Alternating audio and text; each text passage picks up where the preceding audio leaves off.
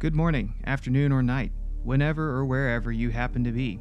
You're listening to Music in Theory, where we take deep dives into musical topics for listeners both nerdy and normal. I'm Brent Lawrence, and today we're talking about beautiful simplicity.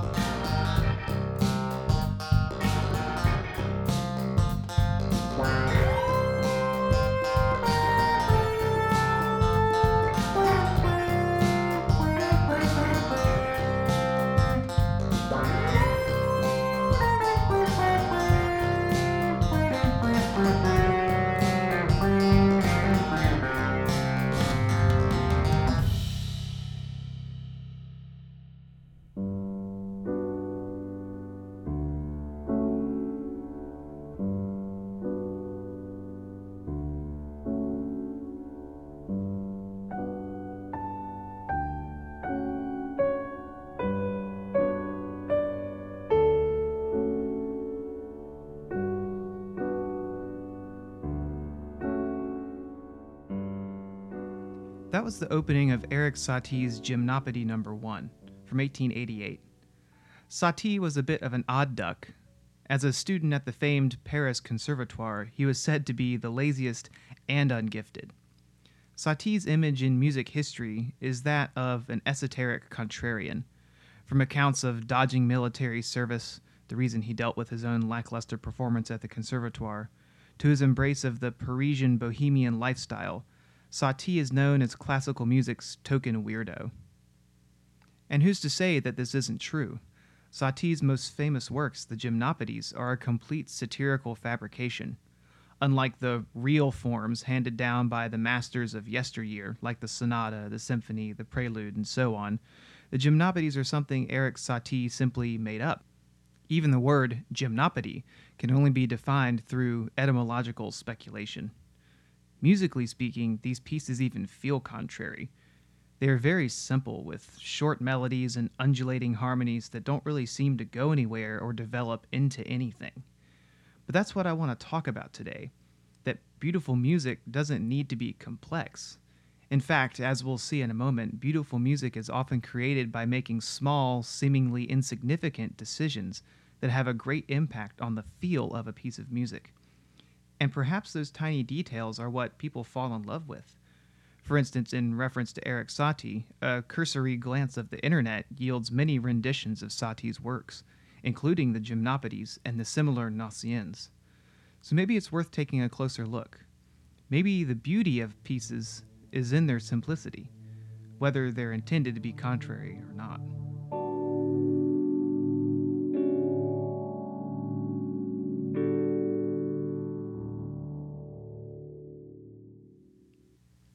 Two chords.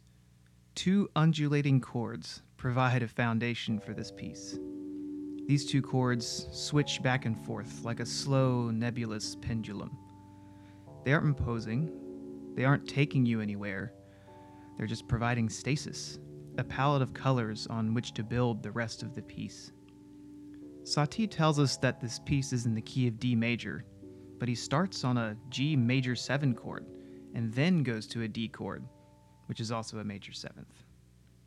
In a way, Satie chooses these chords and orders them in such a way that disorients our ears.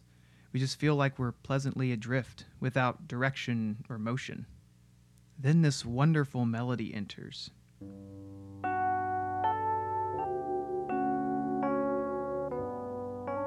It's unassuming. It draws no attention to itself.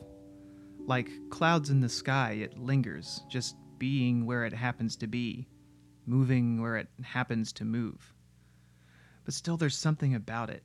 It's not that the piece is jarring or abrasive sounding, it has an openness to it, an ambiguousness. Even as the melody glides atop our G and D chords, it avoids notes that are most important to those chords until the very end of the phrase so it just drifts, letting the two underlying chords push it gently towards its point of rest. The pulse that Satie provides us gives us a feeling of 3 4 time. in a rhythm that reinforces the initial lazy undulations of the first two chords. With three beats in a measure, we feel an accent on every first beat. But when the melody comes in, it's a beat late. It comes in on the second beat of the measure, which is one of the weaker places.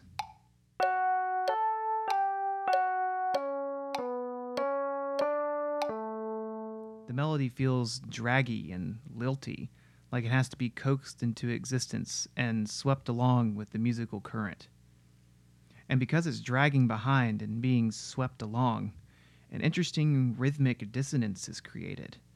This off kilter feeling doesn't resolve until the end of the phrase, forcing us to really internalize the feeling of the 3 4 time and long for its resolution. These two characteristics, the ambiguous harmonic language and off kilter rhythms, aren't cerebral choices on the part of Satie but they create feeling, character, and color. Perhaps some will say these choices grind against the grain of good composition. But like our little lilty melody, I can't help but be swept along in their wake. They seem to say just the right thing at the right time.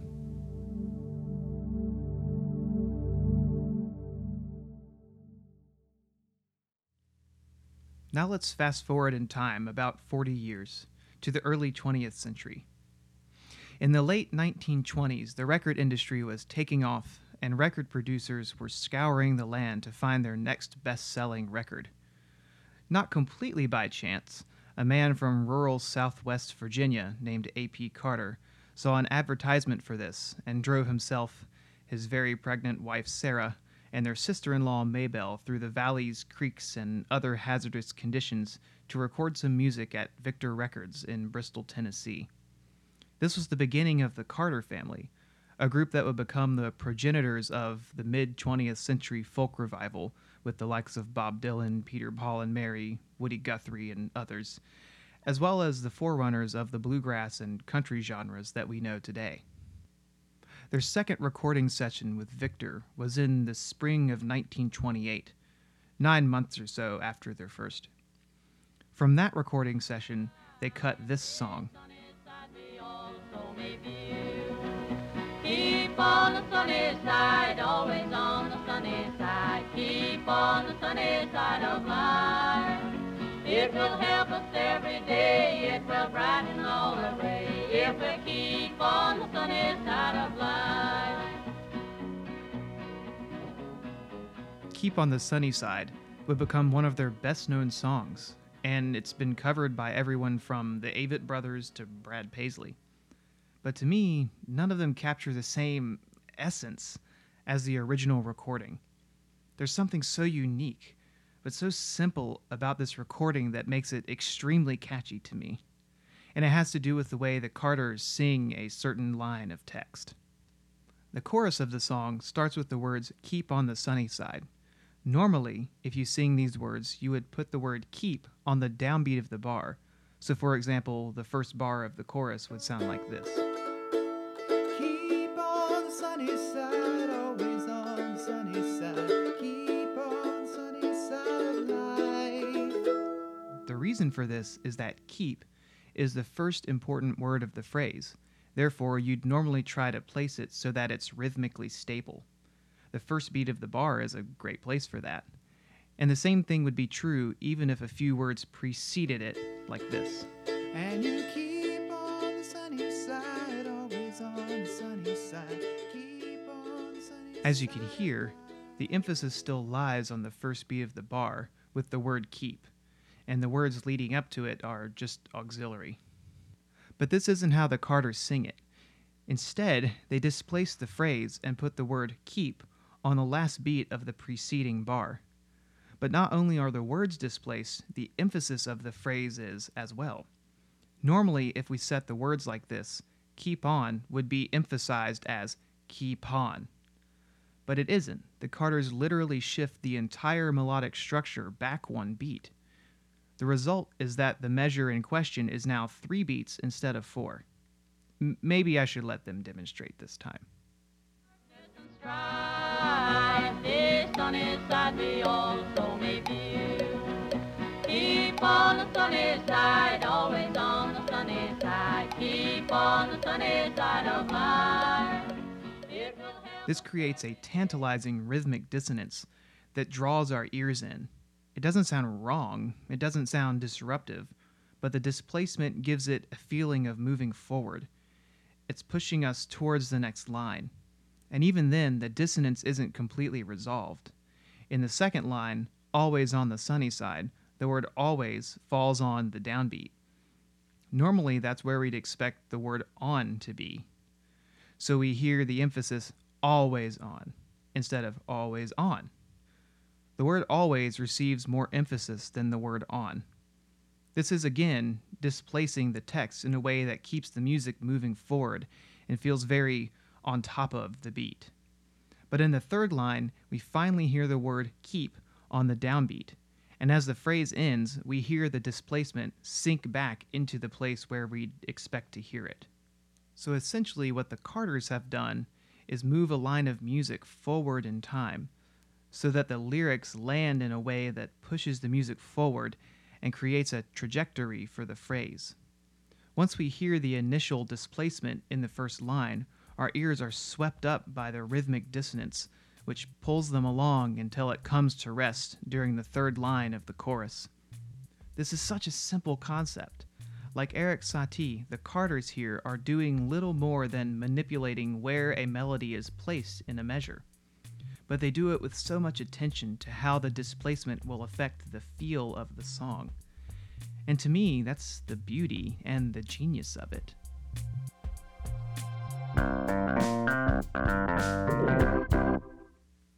The last piece of music I'd like to talk about is Africa, the classic 80s anthem by Toto. As opposed to the other two examples where we talked about very specific passages, I want to talk about a single element that exerts its influence throughout the song. And as it happens, that element is the first thing we hear.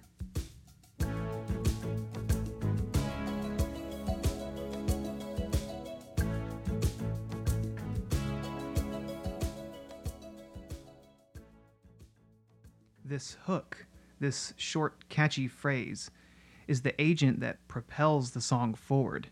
It's nothing complex, just three chords A, G sharp minor, and C sharp minor, played in admittedly a super catchy rhythm. But let me set this up a little bit. For our purposes today, we'll say the song is fairly straightforward. I could probably ramble about the chords underlying the verse for at least an hour, but it'll suffice to say that this portion of the song feels pretty stable to our ears. We don't feel pushed in any particular direction, we're just going with the flow. But then something interesting happens. At the end of each phrase in the verse, the song is interrupted by the hook. In fact, the hook is the only thing that destabilizes the music and pushes us forward. It's almost as if the song is trying to escape the constant interjections of it. This is indeed what we find upon moving into the chorus of the song. The last phrase of the verse does not succumb to the influence of the hook. Rather, we hear it push past it, and with a drum fill, we're launched into a new chord progression.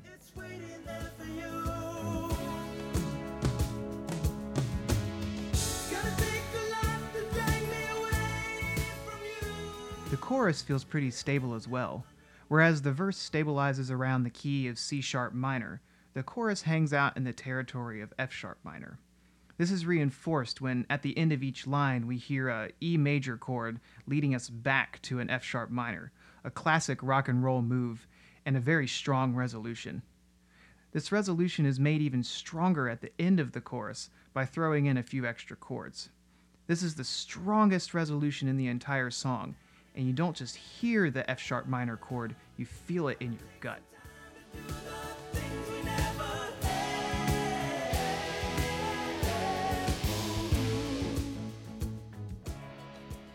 But it turns out to be short lived. From this point of stability, we are whiplashed into a return of the hook from the beginning. And although unexpected, this is a move that makes a lot of sense. The hook again asserts its agency over the song and keeps it moving ever forward. That's the exciting part. that this hook, that's so simple, only three chords after all, carries so much agency in this song and is felt so saliently. It's not complex or jarring or random sounding, but it serves to move the song forward and keep it from stagnating. A small reminder of the rains down in Africa.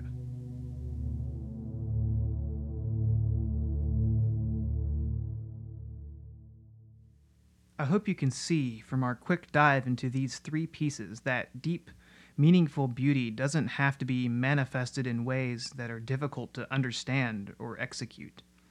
Rather, beauty is often about placing a small thing in exactly the right place and being attentive to how minute changes can affect the whole. When I listen to music, this is often what interests me. Why did they do that there?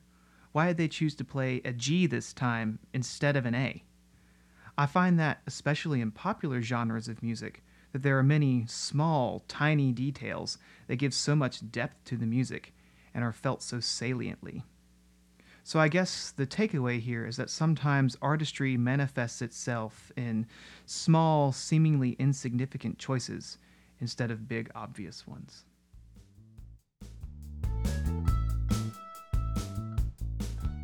Well, that's all I have for the show today. Thank you so much for tuning in. I really appreciate it. If you like what you heard, please visit me on the web at patreon.com slash music in theory, or you can go to one of the social media profiles listed in the show notes. This podcast is written, recorded, and produced by me, Brent Lawrence, in my apartment's spare bedroom, which is currently located in Eugene, Oregon. I hope you'll tune in next time, but until then, keep listening. This has been Music in Theory.